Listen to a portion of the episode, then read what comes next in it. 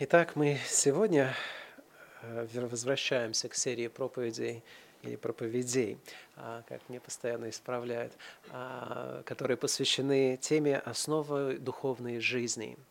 Каждый раз, когда мы подходим именно к этой серии проповедей, то я стараюсь а, разъяснять, для кого предназначена эта серия. Но прежде всего давайте посмотрим на темы, которые мы с вами уже в этой серии прошли. Мы обратили внимание на то, как нужно нам изучать Библию. Мы говорили о том, как возрастать в молитве. Мы говорили о том, как бороться с искушениями и как жить в этом мире. И сегодня мы пришли с вами к теме чрезвычайно важной, о том, как нам необходимо благовествовать в этом мире – и э, если Господь позволит, в следующий раз, когда мы вернемся к этой серии, мы будем говорить о том, что всем нам интересно, как нужно отдыхать. Да, это, наверное, самая будет долгожданная такая э, проповедь о том, как нужно отдыхать. Вот. Но прежде всего мы говорим, а вот эти все темы, как видите, они направлены на духовную жизнь. И поэтому необходимо вот в, уточнять, опять же, для кого эта серия, потому что люди делятся всегда, все, все человечество делится на две категории людей. Одна категория людей, ее можно назвать духовно живыми людьми, другая категория людей – это духовно мертвые люди – и а, это такая некомфортное, знаете, распределение, потому что особенно, когда ты говоришь с людьми, а, которые не знают Евангелия Иисуса Христа, не понимают, что такое рождение свыше и так далее, тогда ну, говорить им о том, что они духовно мертвые, это звучит очень как-то, знаете, резко, это звучит обидно, я думаю, для людей, а, просто которые, я думаю, так живут, знаете, стараясь все-таки, э, чтобы духовность в них не умерла. Но это не моя классификация, это не я придумал, это есть то, что Слово Божие само говорит. Это то, как Бог видит все человечество.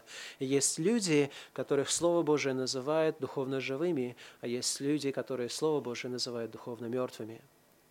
И все люди, без исключения, все люди, рожденные от Адама, мы с вами приходим в этот мир духовно мертвыми существами – об этом говорит Слово Божие в послании к римлянам, 5 главе. «Посему, как одним человеком грех вошел в мир, и грехом смерть, так и смерть перешла во всех человеков, потому что в нем все согрешили». Я знаю, что если вы впервые вообще слышите этот стих, то тогда это звучит очень странно, что мы в Адаме все согрешили, и что, потому что смерть, грех вошел через Адама в человечество, смерть за грехом последовала в человечество, но так же, как вот просто, знаете, мы знаем э, э, причину по результату, там, где есть смерть, там есть грех – и мы с вами все находимся вот в этой греховной смерти по причине греха. Так и наговорит Слово Божие в послании к Ефесянам, сказано, «Вас, мертвых по преступлениям и грехам вашим, в которых вы некогда жили по обычаю мира сего, по воле князя, господствующего в воздухе, духа, действующего ныне в сынах противления, то есть духа дьявола, между которыми и мы все жили некогда по нашим плотским похотям, исполняя желания плоти им помыслов, и были по природе чадами гнева, как и прочие. Бог, богатой милостью по своей великой любви, который возлюбил нас, и нас, мертвых по преступлениям, оживотворил со Христом. И вот мы с вами имеем две категории людей. Люди, которые, не зная Христа, находятся духовно мертвыми людьми – и есть люди, которые познали Христа, которые были оживотворены Богом со Христом. А как это произошло?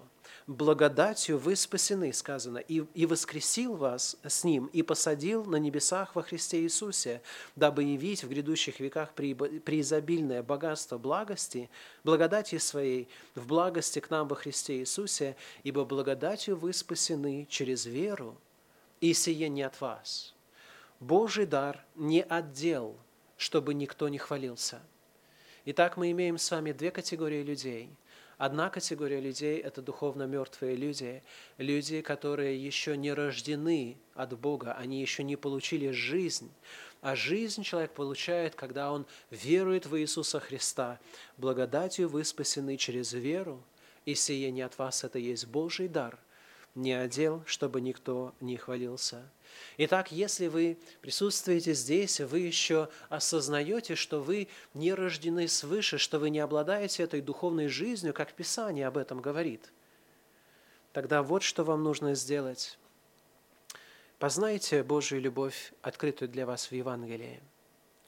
Слово Божие в послании к римлянам говорит, Бог свою любовь к нам доказывает тем, что Христос умер за нас, когда мы были еще грешниками – Люди очень часто, которые говорят э, об их отношениях с Богом, они стараются, знаете, сделать с Богом такие сделки. Они говорят, вот, Боже, если Ты дашь мне вот это, и у них есть какое-то заветное желание, какое-то прошение перед Богом, и они говорят, вот если Ты вот это мне дашь, тогда я буду верить, что Ты меня любишь.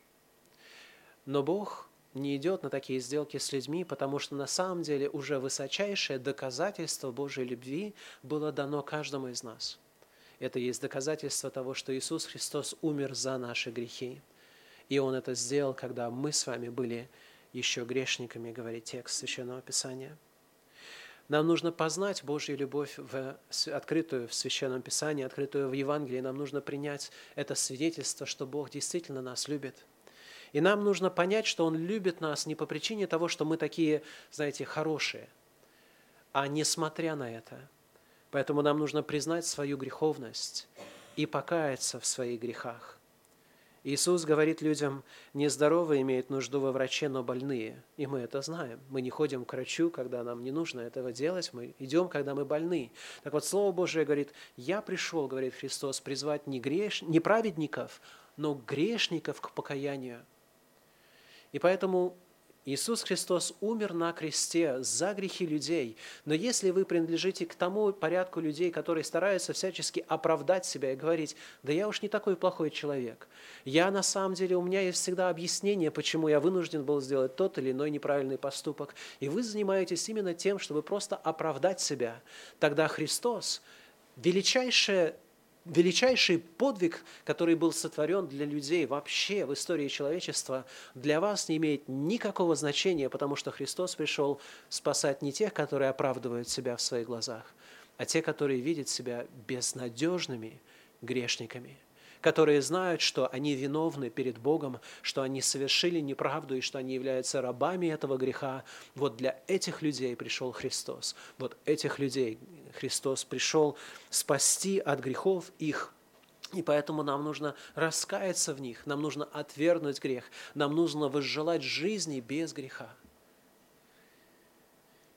И далее, если вы каетесь в своих грехах и отвергаете свой грех, вам нужно, вам нужно уверовать в Евангелие Иисуса Христа, вам нужно исповедовать Иисуса своим Господом и Спасителем. И об этом Слово Божие говорит очень конкретно. Если устами твоими, то есть вот своим ртом, своими губами ты будешь исповедовать Иисуса Господом, то есть признавать, что Иисус есть твой Господь, и сердцем твоим веровать, что Бог воскресил его из мертвых, а как он умер? Он умер для того, чтобы, взяв грехи твои на этом кресте и воскрес из мертвых для того, чтобы тебя оправдать. Вот если человек верует в эту истину Евангелия и исповедует Иисуса Господом, то Слово Божие говорит, то ты спасешься потому что сердцем верует к праведности, а устами исповедует ко спасению. И, может быть, здесь есть люди или слушают эту проповедь люди, которые уже в сердце своем признали, что Иисус Христос есть единственный Спаситель мира. Вы уже веруете, что Он умер на кресте, и не просто так Он там умер, а умер, понесший наказание за грехи людей. И вы уже понимаете, что у вас нет другой надежды спасения, кроме как вера в Иисуса Христа, но вы еще не следуете за Ним – вы еще не исповедуете Его своим Господом, вы еще откровенно не проявили в своей жизни плоды веры. Вера, когда она живая вера, она не может оставаться без действия – она всегда производит действие сообразно тому, во что человек верует. И если вы веруете в Слово Божие, если вы веруете в обетование того, что всякий, исповедующий Иисуса Господом, верующий в Его смерть и воскресение, обретет спасение, тогда вам нужно исповедовать Иисуса Христа.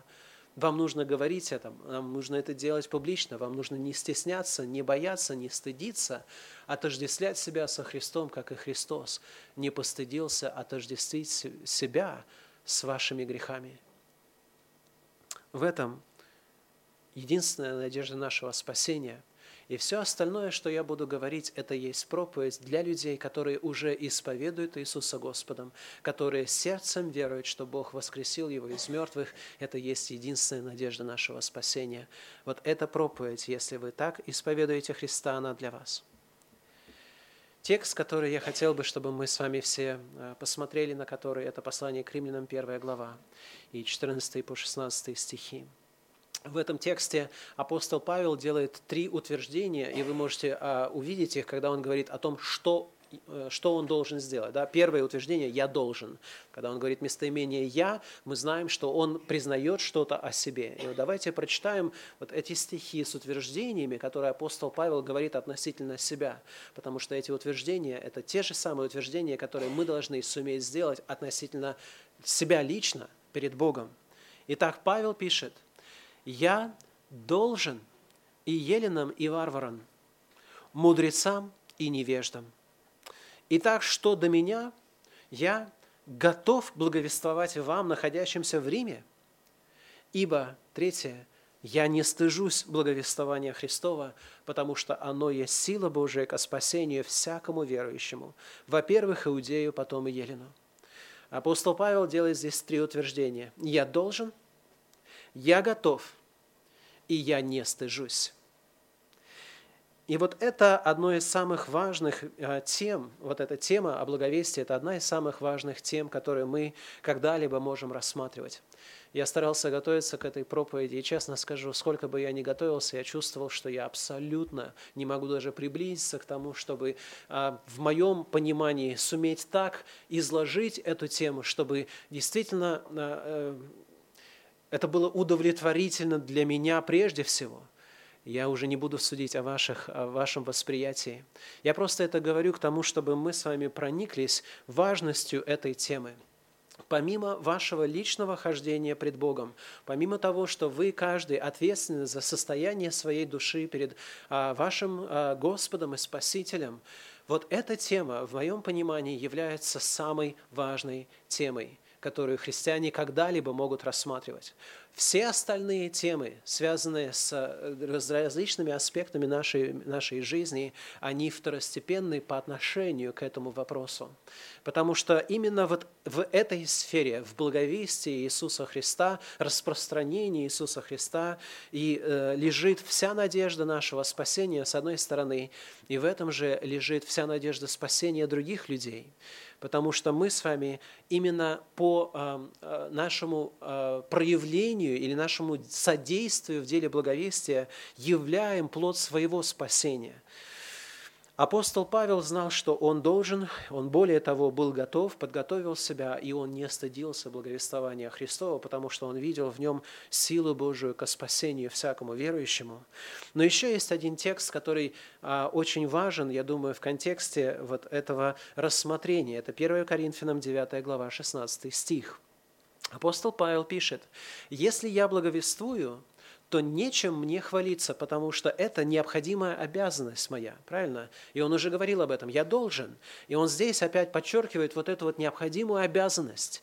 Но в его сознании это не просто его обязанность, он говорит дальше, что происходит или что должно произойти в его сознании, если он не исполняет эту обязанность. Он говорит, горе мне, если не благовествую. Я боюсь, что мы с вами далеко не отражаем вот образ апостола Павла в своей жизни. А Павел это был тот человек, который сказал, подражайте мне, как я Христу. И мы должны однозначно, когда мы читаем какие-либо утверждения апостола Павла, которые соответствуют с э, учением Священного Писания, примерять их на себя. Можем ли мы сказать вместе с апостолом Павлом «я должен»? Я должен еленам, я должен иудеем, я должен мудрым, и я должен безумным, я должен богатым, и я должен нищим. Иными словами, апостол Павел, когда он берет вот эти вот сравнения, он показывает, что он должен всем человекам. Это его состояние, его сознание. Он, когда видит человека, он видит перед, перед собой человека, которому он чего-то должен.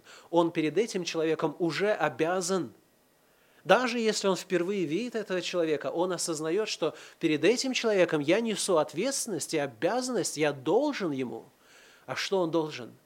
Он должен возвещать Евангелие, он должен сделать это этому человеку.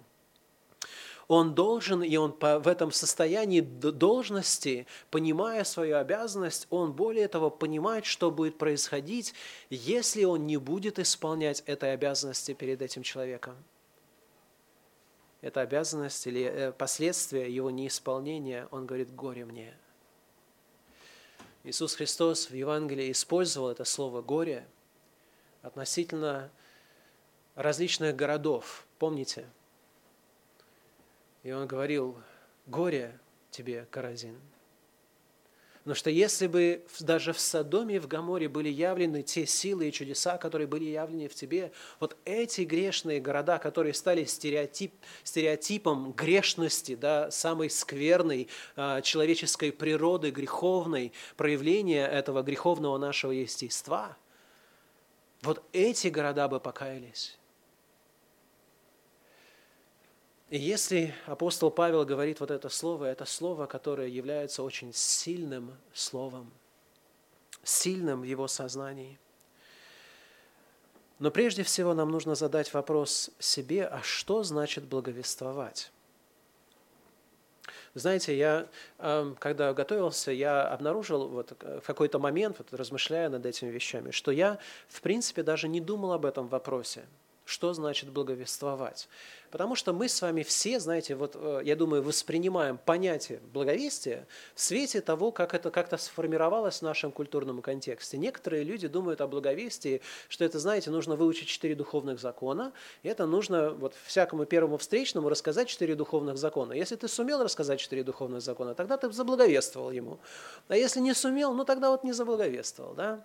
Есть люди, которые думают, что ну я не умею разговаривать, да, поэтому я просто буду давать вот трактатики, да, и у них есть набор трактатов или литературы какой-то, и вот они э, вручают эти трактаты направо и налево, вот, а, и думают, что вот этим самым они заблаговествовали этим людям, да, они исполнили свой долг, они уже дали ему, ну, если хочешь, прочитает, если не хочешь, ну, это уже не моя ответственность. Некоторые думают, что дело благовестия – это, знаете, дело такого духовного спарринга. Понятное понятие – спарринг когда занимался боевыми искусствами, то нас ставили друг против друга, и нужно было драться для того, чтобы одержать победу. Так вот, я думаю, что некоторые люди, они к благовестию подходят таким же образом, потому что это то, что происходит. Они вступают в, в, в общение, ну, общение это мягко сказано, да, так очень мягко сказано, потому что при первом несогласии начинается, знаете, такая борьба, кто кого, аргументы всякие, там цитаты, стараются перебороть друг друга, и в конце концов потом удивляются, что результатом такого вот благовестия не заканчивается тем, что человек кается в слезах и так далее. Наоборот, люди ожесточаются и говорят, да вообще не нужно мне ничего такого. Для некоторых людей вот именно это и есть благовестие, потому что они себя так ведут во время так называемого благовестия. И есть много других, я думаю, проявлений благовестия, но я бы хотел как раз, чтобы вы задумались о том, что значит благовествовать. Что значит это нужно сделать? Какова цель благовестия? Что вы хотите? Хотите ли вы просто информировать человека? Хотите ли вы просто облегчить свою душу, потому что некоторые люди, они только благовествуют, когда их Дух Святой, знаете, настолько обличает, им становится стыдно, им становится страшно, и они идут благовествовать не для того, чтобы возвещать благую весть, они идут для того, чтобы просто облегчить свою душу.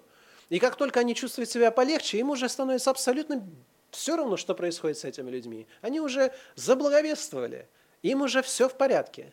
И это длится потом до следующего раза, пока они не приходят в такое же состояние, и потом в этом возбужденном, знаете, э, стыдом, измученном состоянии они идут и что-то говорят людям, и я только ужасаюсь, что они могут сказать в таком состоянии людям, которым они должны свидетельствовать о Божьей любви сами, в тот момент не переживая ее в своем сердце.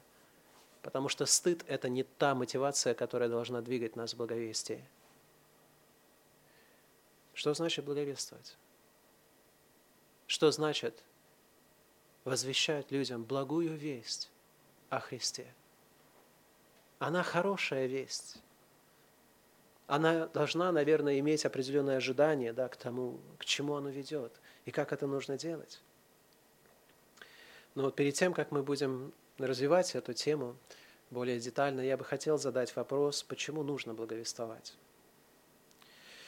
На самом деле в Слове Божьем мы с вами видим массу причин, по которым Слово Божие убеждает нас, нам нужно благовествовать. И уже тот факт, что их много, этих причин, и я здесь привел только шесть, и я даже а, объединил некоторые из них для того, чтобы они не казались слишком большими, я уверяю вас, это не полный список этих причин но это те причины, которые я просто, знаете, вот почти на э, вот, слету взял просто и вспомнил в Священном Писании, потому что это то, что мы видим в Священном Писании. И Слово Божие дает нам вот эту много, а, многие основания, наверное, для того, чтобы побудить нас со многих сторон, для того, чтобы мы могли свидетельствовать, для того, чтобы мы исполнили эту миссию, которую верил Господь Церкви. Прежде всего мы должны помнить, что благовестие – это есть воля Божия. Мы с вами молились, да будет воля Твоя и на земле, как на небе. Так вот, если вы когда-либо сомневаетесь или думаете, чего от меня хочет Бог, Бог хочет от вас, чтобы вы благовествовали, чтобы вы распространяли Евангелие Иисуса Христа. Мы читаем в первом послании Тимофею, Тимофею во второй главе. Итак, прежде всего прошу совершать молитвы, прошения, моления, благодарения за всех человеков, за царей и за всех начальствующих, чтобы проводить нам жизнь тихую и безмятежную, во всяком благочестии и чистоте. И здесь мы с вами ставим точку, обычно, да? Потому что нам хочется такой жизни. Нам хочется иметь жизнь тихую, безмятежную, во всяком благочестии и чистоте. И если у нас такая жизнь есть, что нам еще надо? Мы довольные люди. У нас тихая, безмятежная жизнь. И только когда у нас жизнь не тихая и не безмятежная, вот тогда мы начинаем, Господи, начинаем молиться за всех человеков, и особенно за начальствующих, да, чтобы вразумил их в конце концов Господь. Но вы, если вы посмотрите на этот текст, то вы увидите, что после слова «чистота» там стоит не точка, а запятая. И там дальше сказано, что «ибо это хорошо и угодно Спасителя нашему Богу, который хочет, чтобы все люди спаслись и достигли познания истины. Ибо един Бог, единый посредник между Богом и человеком, и человек Христос Иисус, предавший себя для искупления всех. Вот Бог хочет – чтобы мы с вами совершали ходатайство, прошение, моление за всех человеков и за начальствующих, для того, чтобы у нас была такая благоприятная жизнь. Зачем? Для того, чтобы мы могли вот этими благоприятными обстоятельствами пользоваться, для того, чтобы люди могли получать спасительное знание о Христе. Вот зачем Бог дает нам вот эти вот время благоприятное, время милости, время, когда мы без страха за свою даже жизнь можем сегодня идти направо и налево, свидетельствовать людям об Иисусе Христе. Вот это время благодати, время покоя Бог дает для того, чтобы мы с вами свидетельствовали людям. Если вы читаете второе послание Петра, третью главу, тогда вы знаете, что Бог долготерпит – и оттягивает время непосредственно суда, который должен излиться на эту, излиться на эту землю, не желая, чтобы кто погиб. Он не хочет, чтобы люди погибали. Христос пришел в этот мир не для того, чтобы Его Евангелие стало причиной осуждения людей, но чтобы Евангелие стало причиной для спасения людей – это благая весть, которая возвещается грешникам, и она должна возвещаться и в наше поколение, в этом 21 веке. Это есть воля Божия для того, чтобы Евангелие распространялось. Это есть воля Божия, потому что это есть единственная надежда человечества. Сказано «Един Бог, единый посредник между Богом и человеком, и человек Христос Иисус, предавший себя для искупления всех». Не только иудеев, но всех и это есть единственный, кто предал себя для искупления всех. Никто другой не мог этого сделать, потому что, если вы помните проповедь из нашего прошлого воскресенья, воскресенья, когда мы говорили о личности Иисуса Христа, только эта личность, только Бог и человек смог в своем единении суметь стать причиной спасения человека перед Богом. Нет другого Спасителя, его просто нет. И это есть единственная надежда, и мы с вами имеем эту надежду, и мы имеем это знание. Более того, мы должны благовествовать, потому что Бог предопределил людей к спасению. Это удивительная реальность. Бог уже наперед нам говорит о том, что вот вам нужно, вы должны просто проповедовать Евангелие, вы должны идти и всем возвещать. И все, которые предуставлены к вечной жизни, они услышат эту проповедь Евангелия, они откликнутся сердцем с покаянием и верой в Иисуса Христа, они станут частью вот этого паствы Господа, где Он будет пасти нас и будет вести нас в Царствие Свое Небесное. У нас есть уже гарантия того, что Евангелие будет работать в этих людях. Доктрина о предопределении – это не та доктрина, которая должна сказать, ну, если Бог предопределил, ну, тогда как-нибудь спасет, мне не нужно особо об этом переживать. Да, Бог спасет. Бог спасет, когда мы будем проповедовать. Вот она, красота и сила этой доктрины во спасении людей. Более того, мы с вами видим, что это есть действительно наш долг, наша ответственность и наше предназначение. Мы с вами говорили об апостоле Павле, который говорил, «Горе мне, если не благовествую».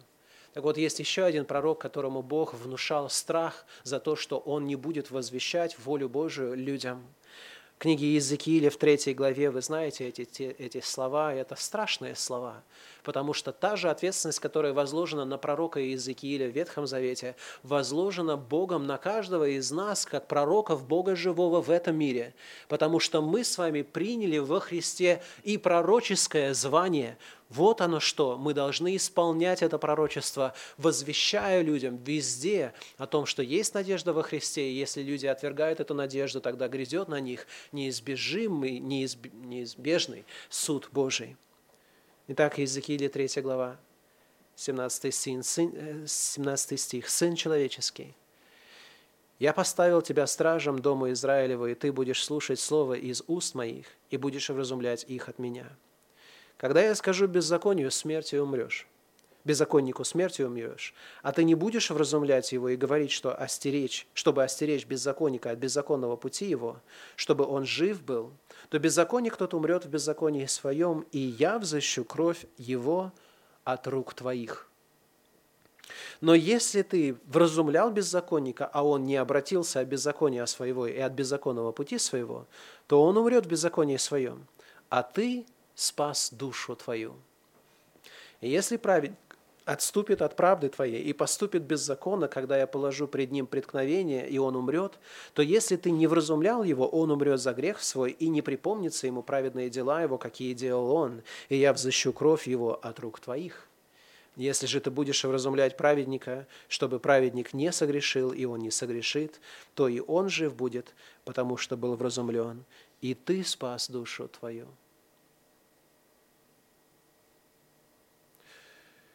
Апостол Павел в результате своего служения мог сказать, я чист от крови каждого человека. Вы знаете, кто из нас может повторить эти слова вместе с Павлом? И у меня такое впечатление, что чем дальше мы живем в этом мире, тем больше страх того, о чем говорит этот текст, как-то, знаете, как туча собирается над нашим сознанием – потому что мне кажется, что мы с вами все много согрешаем, и не просто в каких-то сферах мы много согрешаем в том, что мы не исполняем волю Божию, относительно того, что Бог верил церкви распространение благой вести. Нет другого имени под небом, данного человеком, которого надлежало бы нам спастись. И вот этот, это имя мы должны возвещать всем человекам, мы должны возвещать. Это наш долг, потому что, вы знаете, и нам возвестили люди, правильно? Есть у нас кто-нибудь, кому Бог возвестил Евангелие лично? Кто-нибудь? Серьезно? Эх. Это означает, что Евангелие вам возвестили люди. Я знаю имя человека, который мне проповедовал Евангелие – я благодарен Богу за то, что этот юноша, будучи на год младше меня, не постыдился меня, не побоялся меня, но возвещал мне Евангелие.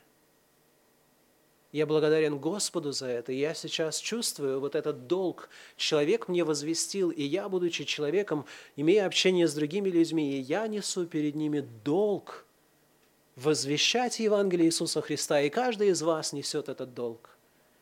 И невозможно будет вам, представ пред судилищем Христовым, сказать, ну, я просто, знаете, не знал или, или, или не чувствовал себя, или у меня не было настроения, или у меня не было сил, или еще что-то. Бог дал вам все необходимое для того, чтобы вы могли исполнить это призвание, исполнить эту волю Божию для вас.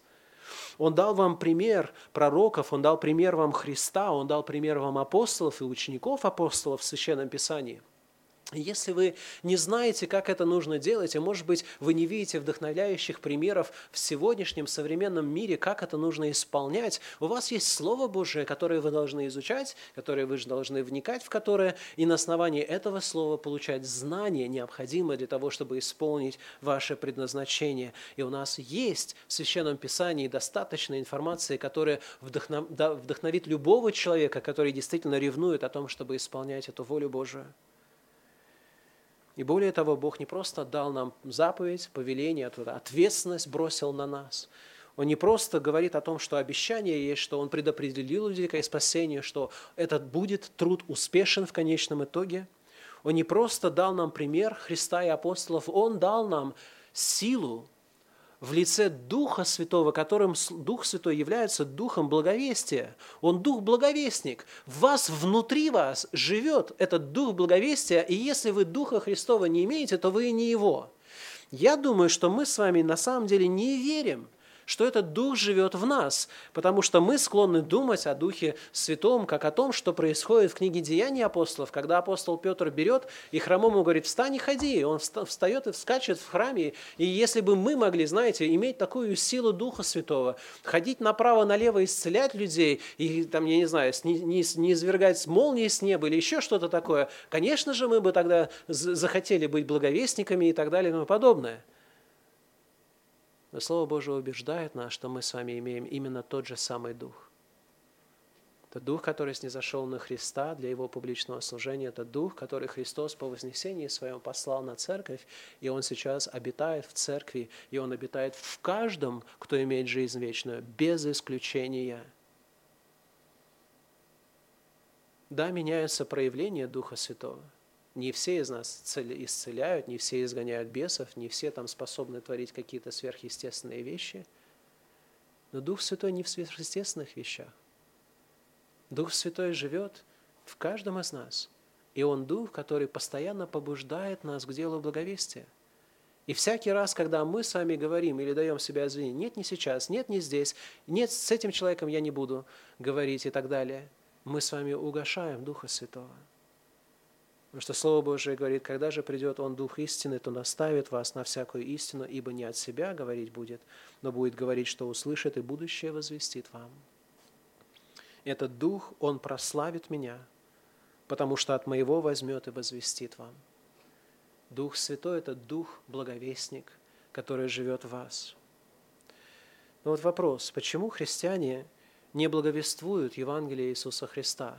У нас есть масса причин – но нас почему-то причины не убеждают, да, в конечном итоге. Вы же все знаете эти причины, я ничего нового вам не сказал. Почему это приводит людей, или вот мы приходим, как христиане, в состояние, когда мы не благовествуем, не благовествуем так дерзновенно, как мы должны? Но, во-первых, я бы хотел здесь, вы знаете, оговориться. Я напишу, написал вопрос, почему христиане не благовествуют Евангелие Иисуса Христа. Во-первых, нет – христиане все-таки благовествуют. Да, и должное нужно сказать. Мы с вами являемся плодом того, что кто-то благовествовал вам, мне. Я знаю этих людей, поэтому это происходит. Нельзя сказать, что этого не происходит. Это несправедливо по отношению к Церкви Христа, потому что Дух Святой, Дух благовестия живет и побуждает э, людей к благовествованию. И я знаю, что вы благовествуете, и вы стараетесь распространять благую весть.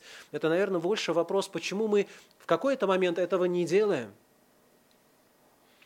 и более того, я как раз сказал, почему христиане не просто не благовествуют, а я сказал, почему христиане не благовествуют Евангелие Христова. Вы знаете, что все люди что-то проповедуют. Все люди что-то проповедуют. Все без исключения. Даже люди, которые молчат, да, и имеется в виду не просто они молчат, потому что они в тот момент замолкли, да, а именно молчат как, правило какое-то, да, они считают, что не нужно никого переубеждать, не нужно никому вот насильно, значит, там объяснять какие-то истины, там, Евангелие, обличать или еще что-то такое. Вот даже вот это такая сознательная позиция является проповедью того, что они говорят, вот именно так и нужно в этом мире правильно жить. Это есть проповедь того, как нужно правильно жить. И если вы будете сталкиваться с людьми, которые будут говорить, слушайте, а с какой стати вот вы начинаете мне говорить, во что мне верить или во что мне не верить, почему вы думаете, что так нужно, э, так нужно полагать? Я думаю, что на самом деле все религии хороши и так далее. И он начинает в тот момент противоставлять свое Евангелие вашему – он вам благовествует. Он вам доказывает, что не ваше Евангелие истина, а его Евангелие истина. Все люди неизбежно что-то проповедуют. Поэтому это, это совершенно несправедливо, что якобы мы проповедуем Евангелие, мы навязываем в, а, значит, сознание других людей какие-то религиозные истины, а они якобы этого не делают. Нет, Именно тогда, когда они говорят нам, вы этого не можете делать, они навязывают нам свою систему мысли, свою систему благовестия, которая говорит, нет, спасибо, у нас есть свое Евангелие. Мы можем спокойно просто довольствоваться своими моральными стандартами. Мы думаем, что всякий человек, который там, старается более-менее правильно жить перед Богом, найдет спасение. А мы знаем, что это не так. И христиане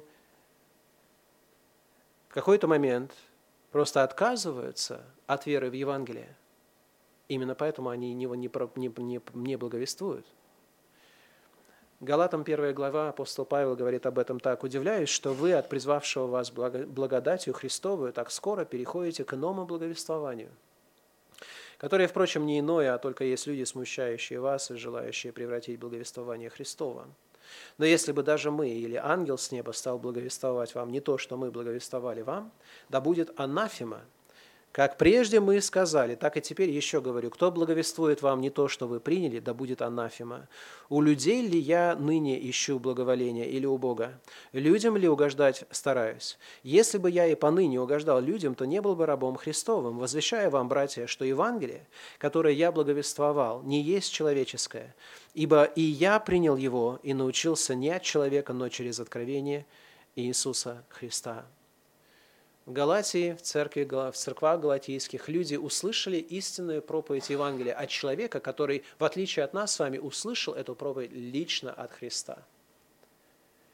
И он проповедовал им, и они уверовали.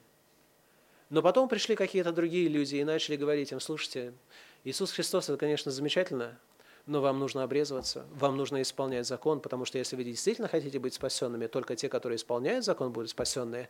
И люди начали стесняться Евангелия Иисуса Христа, они начали стыдиться этого Евангелия. Оно звучит слишком просто или слишком неполно, потому что нужно, оказывается, еще чего-то большего. И вот апостол Павел говорит, я удивляюсь, что вы так быстро взяли и отошли от этого Евангелия.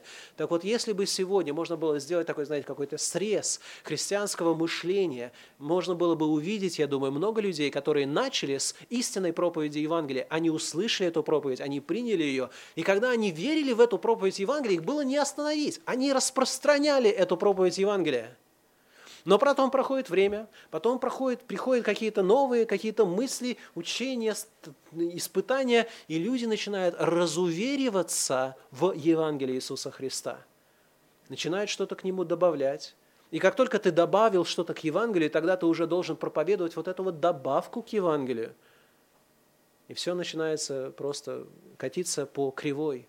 И мы уже перестаем. Даже если мы говорим людям какие-то утверждения о нашей вере, наша вера уже не евангельская в тот момент вера. Мы не проповедуем Евангелие Иисуса Христа. Какие есть препятствия для того, чтобы нам благовествовать правильно? Я перечислил просто вот несколько. Первое – это незнание. Все больше и больше сталкиваешься с людьми, которые, оказывается, не знают, что а, Божье ожидание от каждого христианина, чтобы мы благовествовали Евангелие.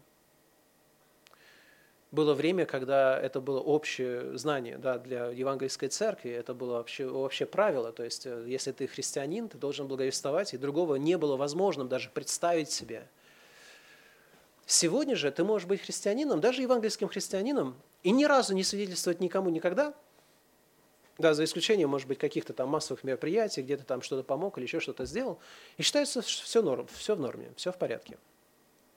Это страшно, потому что Евангелие таким, таким образом не может распространяться. Оно только распространяется, когда люди лично начинают распространять его, свидетельствовать, идти, говорить, вступать в эти диалоги. Поэтому, если вы принадлежите к числу незнания, тогда узнаете, что Бог спасает людей через проповедь Евангелия. Вы услышали проповедь Евангелия от человека, так или иначе. И только через вас будут люди спасаться, которых, к которым вы имеете доступ, а вы имеете доступ к людям, которых я никогда даже в жизни, наверное, не увижу.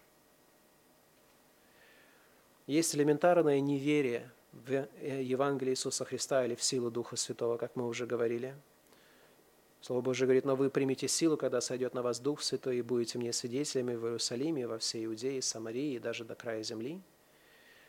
А мы с вами не верим, что мы вот испытаем или сопричастны этой же самой силой. И это неверие заставляет нас сомневаться, а когда мы сомневаемся, как можно передать веру от сомнения? У нас не получается. Мы элементарно, когда знаем уже, и когда веруем, порой просто не слушаемся. 2 Тимофея 4.5 сказано, «Ты будь бдителен во всем, переноси скорби, совершай дело благовестника, исполняй служение твое». Я могу сказать, что дело благовестия – это дело, которое невозможно совершать просто по настроению.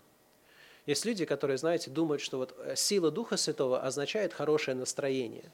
И они думают, что вот если они а, сейчас чувствуют себя, знаете, бодро, радостно, прям, знаете, горит огонь, и они сейчас, вот, вот сейчас вот я должен пойти и заблаговествовать кому-то, да, и они думают, вот сейчас вот у меня получится. Вы ошибаетесь.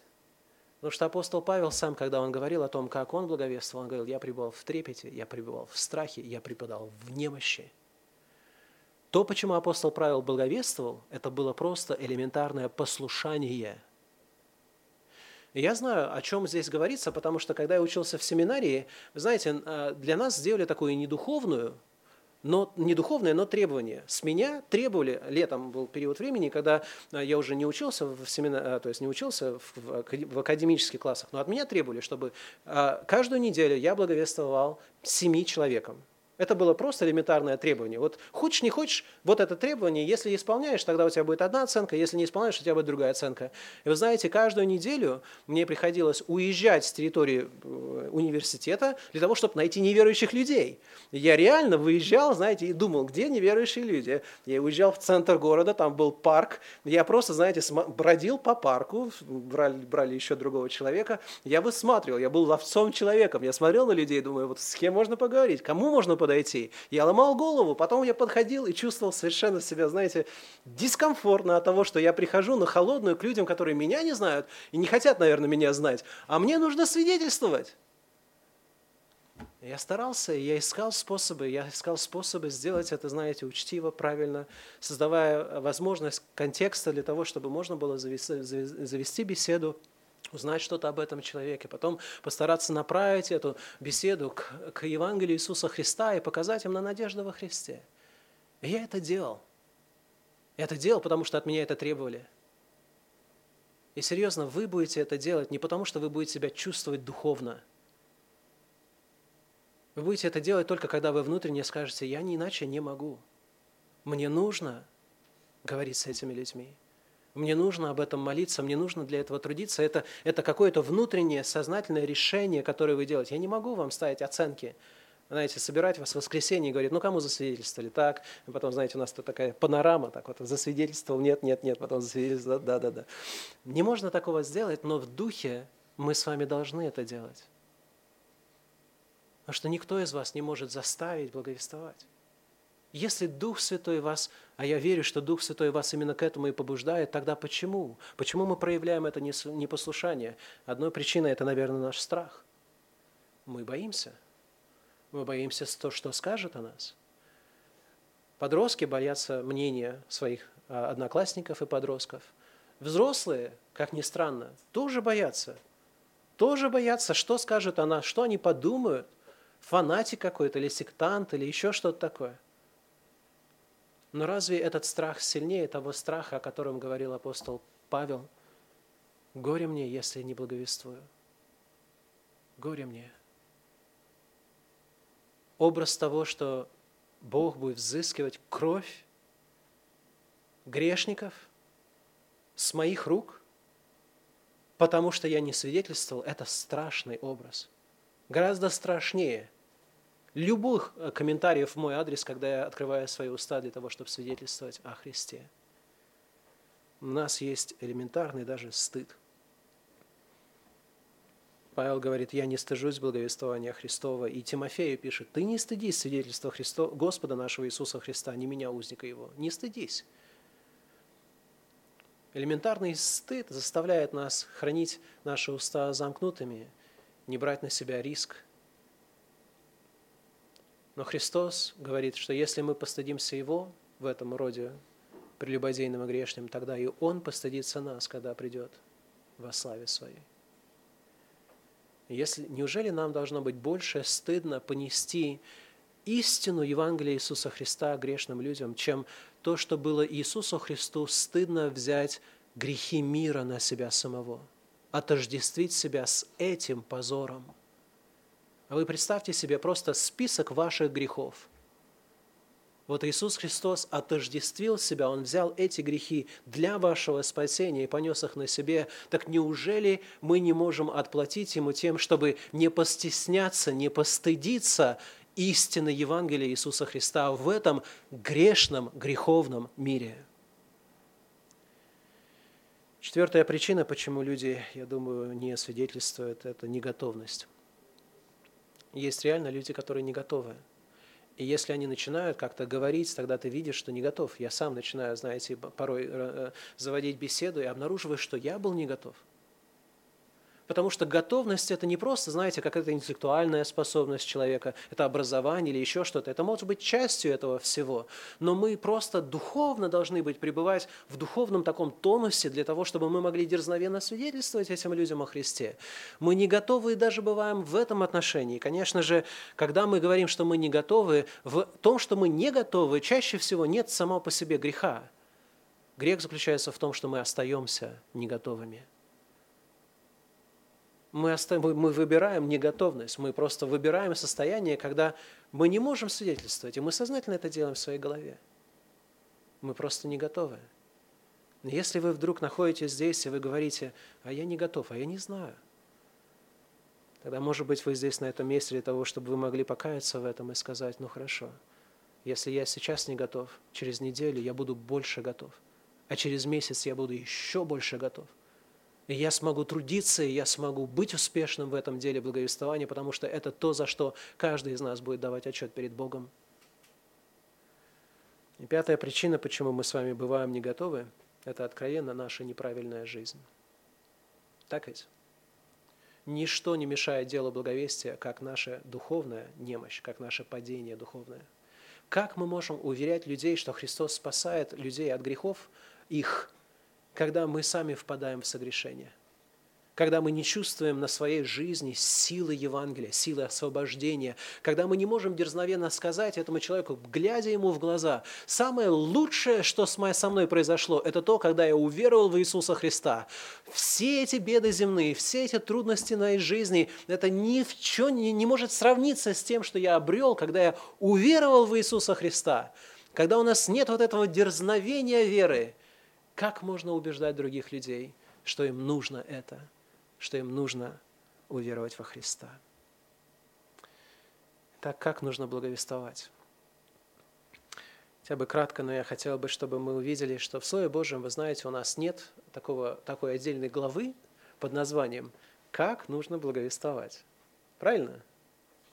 Вы видели когда-нибудь такую главу в Библии? Я не видел.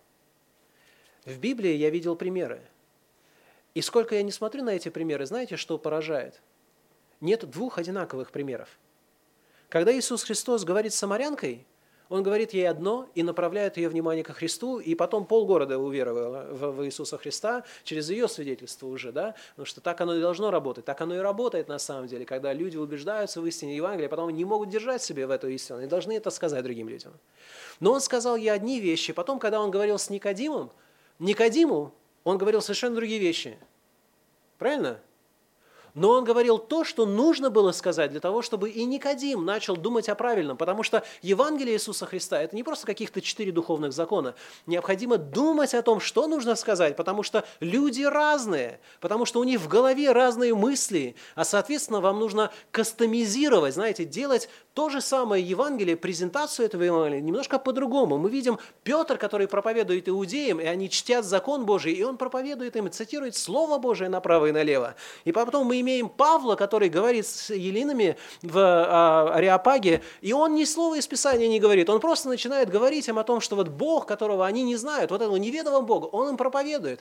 Он создал все, и вот этот Бог показал свое удостоверение людям через воскресение Иисуса Христа, и как только люди услышали, услышали о воскресении Иисуса Христа, они начали насмехаться, но кто-то уверовал. И мы с вами видим в этом, что на основании Священного Писания нет одного метода благовествования. Всем сразу интересно, да, вот, я, вот если я буду благовествовать, да, скажите мне, как это нужно делать. Раз, два, три. Да, можно, желательно. Но если нужно, то четыре. Больше я не запомню, да? Вот. И у нас четыре духовных закона. И все хотят какой-то магический такой метод, который вот если ты придешь к человеку, скажешь ему, у него, знаете, там все будет такое духовное, сразу он покается, и все будет хорошо. Такого нет метода. Мы должны из этого, из этих примеров в Священном Писании из, извлечь в следующие уроки, что есть не меняющиеся истины – и есть только один Спаситель, и это и есть Христос. Факты Евангелия, они неизменны. Христос умер на, наш, на, на кресте за наши грехи, Он воскрес из мертвых для нашего оправдания. Он был освидетельствован через погребение и через явление своим ученикам. И вот эти факты, они неизменны, они везде оперируют. Это единственная весть, которой мы можем спасаться. Это есть слова жизни. И то, что мы сами видим, это в Евангелии, что постоянно, когда проповедуется истинное Евангелие, когда люди свидетельствуют, у них есть абсолютная убежденность в, этом, в этой истине.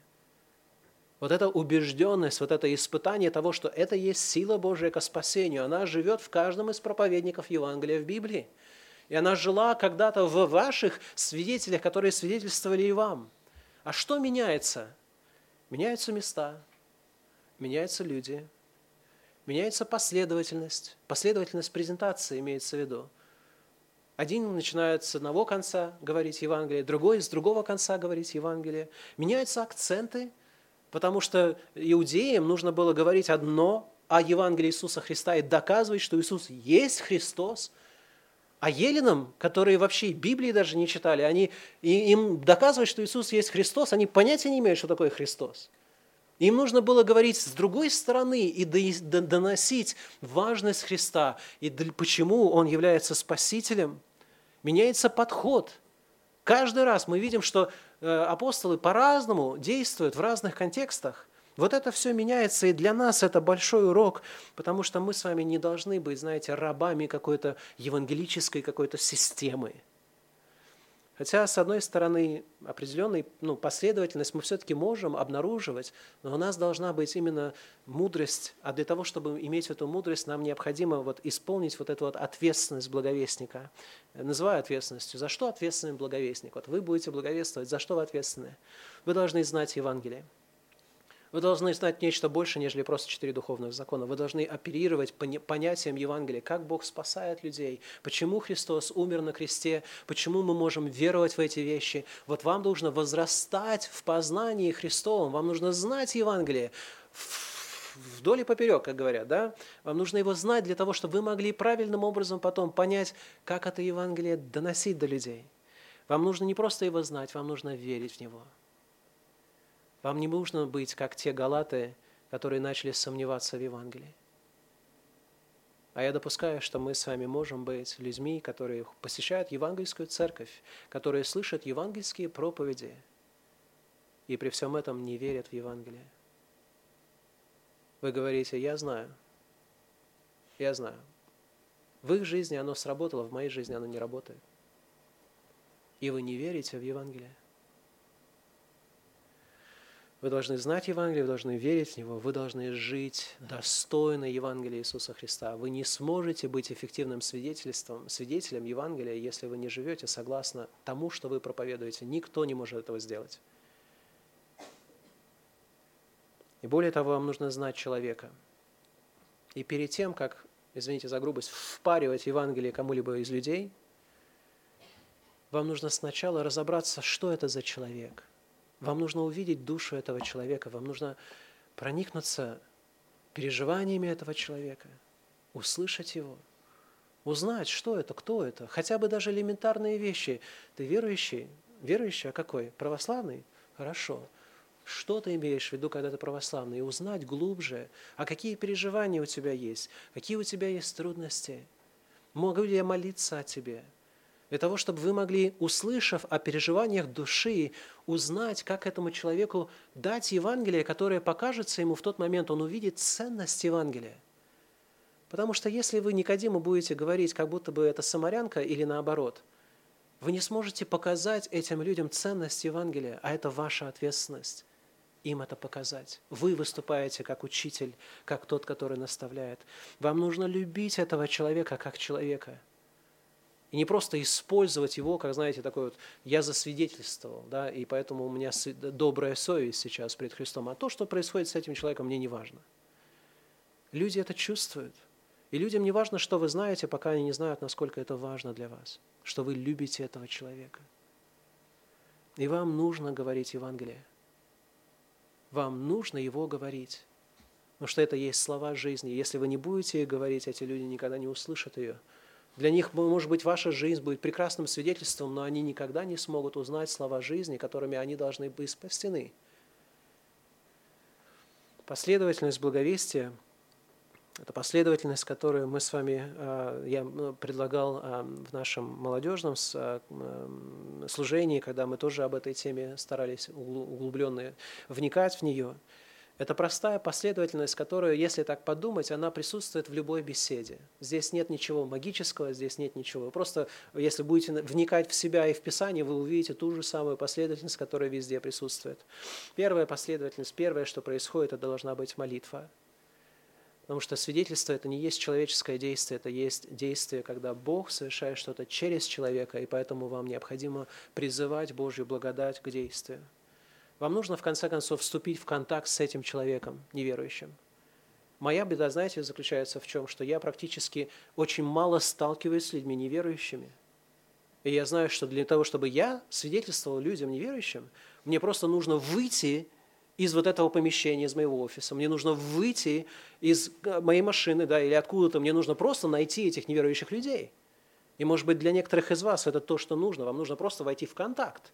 У вас есть родственники, с которыми вы не контактируете, у вас есть друзья, с которыми вы не контактируете, и вы не можете никак им засвидетельствовать до тех пор, пока вы не вступите с ними в контакт. И когда вы контактируете, у вас должна быть какая-то беседа, у вас должно быть общение – и когда вы беседуете, я э, рекомендую всегда людям верующим, которые готовы больше говорить и наставлять, и учить, я рекомендую больше людям задавать вопросы. Потому что через вопросы люди открывают вам то, что они думают, то, что они ценят, то, с чем они борются.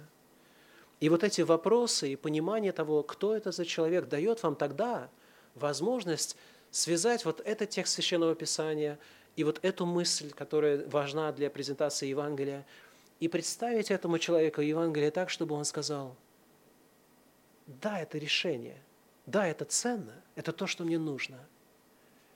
И вам не нужно с одной стороны, знаете, гнать человека до самого конца, чтобы он сделал гигантские шаги веры, но с другой стороны, вам не нужно бояться в тот момент, когда вы даете этому человеку Евангелие Иисуса Христа, и вы понимаете, у него созрело понимание, дать ему призыв, сказать, слушай, давай помолимся, обратись к Богу, я с тобой помолюсь, я помолюсь о том, чтобы Господь тебя помиловал.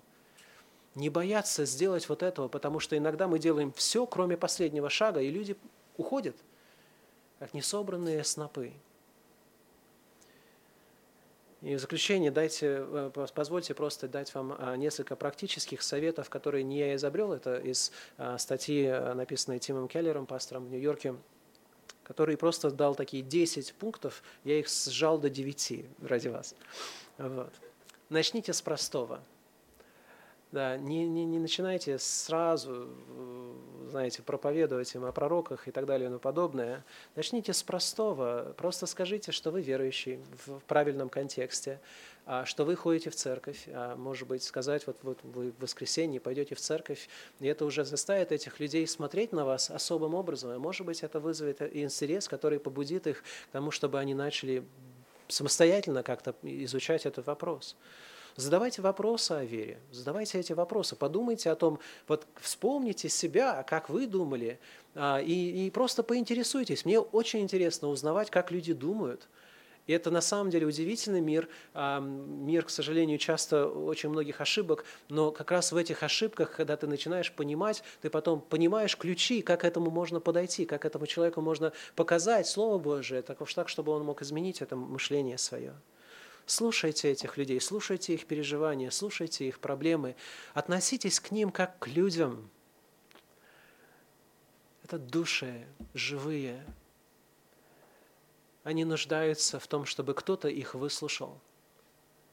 Не торопитесь, знаете, как только вы слышите, что человек э, согрешил, что вы ожидаете услышать, когда вы разговариваете с человеком, не знающим Христа? Они грешат.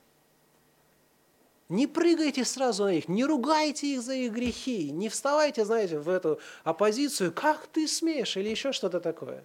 Я слышу таких людей, я, я ужасаюсь, что они думают в тот момент, как они могут сделать Евангелие привлекательным после такой реакции на грех. Что вы ожидаете в грешниках, кроме греха? Делитесь с ними своими переживаниями и своей верой. Знаете, очень трудно поверить человеку, который делает вид, что у него все правильно, все хорошо, что он безгрешный уже здесь на земле. Никто из нас не безгрешен.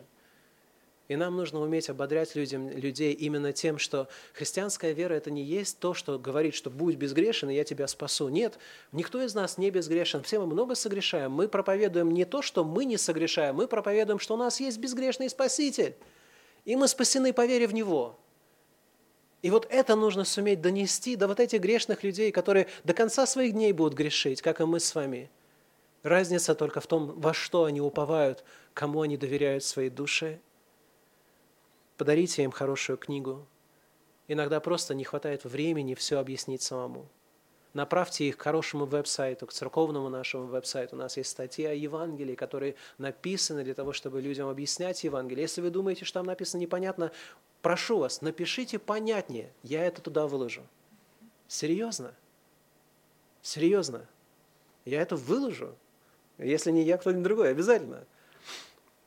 Поделитесь своей историей веры знаете, совсем можно спорить. Можно спорить с Библией, у людей всякие, знаете, мнения о том, о правом, о десятом, э, что можно там верить, чему не доверять, кто ее написал, кто ее не написал. Но когда вы говорите, а вот Бог в моей жизни вот это сделал, вот как Бог привел меня к вере в Него, вот с этим не поспоришь. Они могут с вами спорить, вы говорите, ну я не знаю, о чем вы говорите, но вот в моей жизни вот это было так, и все. И путь вашей веры является одним из самых эффективных инструментов свидетельства, потому что вы говорите о том, что Евангелие действует, оно действует сегодня, оно действует в вашей жизни. Отвечайте на их вопросы и не бойтесь вопросов. И если вам задают вопросы, на которые вы не знаете ответа, это прекрасная вещь. Знаете, дело благовестия – это будет дело, которое будет вас развивать, потому что люди будут задавать вам такие вопросы, которые вам в голову не могли прийти. И это замечательно. Вам просто нужно сказать, слушай, вот так я об этом никогда не думал. Отличный вопрос. Давай я об этом подумаю недельку, потом мы соберемся и еще раз поговорим об этом.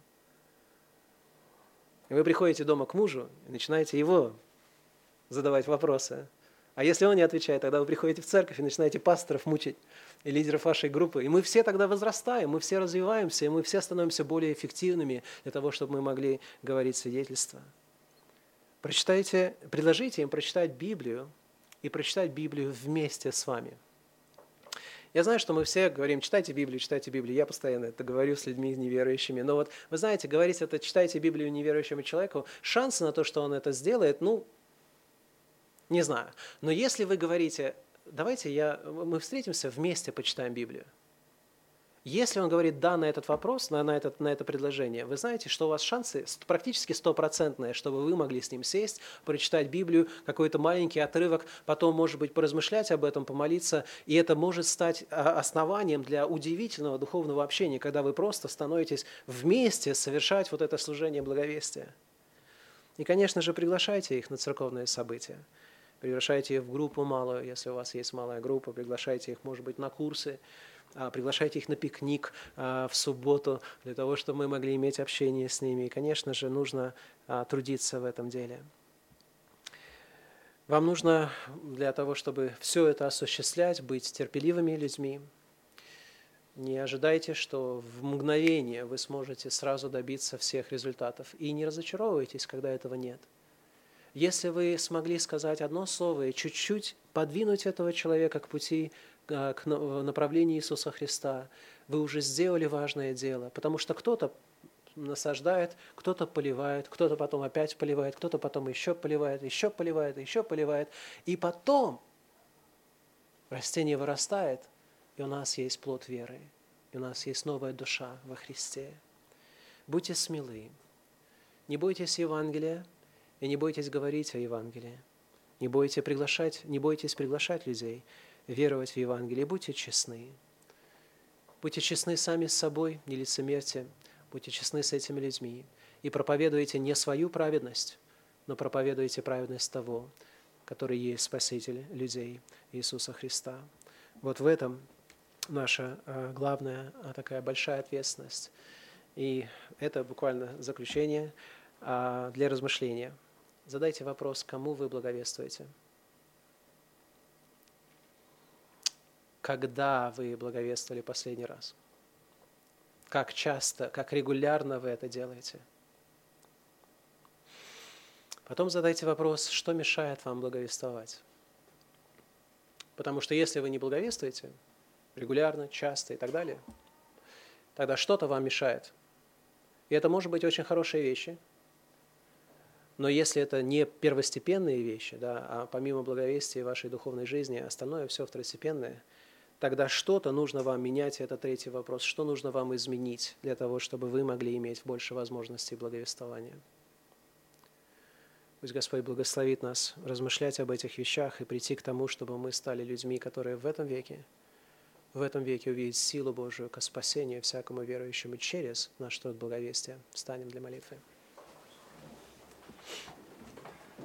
Господь и Бог наш, я благодарю Тебя за то, что Ты даруешь нам благодать, Э, к тому, чтобы мы могли вникать в Слово Твое. Благодарим Тебя за милость Твою, которую Ты явил нам. Благодарим за тех, кто трудился для того, чтобы свидетельствовать и наносить Евангелие Иисуса Христа нам. Господи, даруй нам осознать и свой долг, даруй нам подготовить себя для этого дела, и даруй нам не стыдиться благовествования Христова, и бояться лишь того, чтобы быть не, а, недостойными нашего Господа Иисуса Христа – Потому что если кто постыдится его в этом роде, греховном, прелюбодейном и грешном, того постыдится и он, и это для нас страшно. Господи, даруй нам в любви к Тебе и в радости Тебе совершать это служение и в наше время видеть Твою силу, как мы об этом просили уже. Просим во имя Иисуса Христа. Аминь.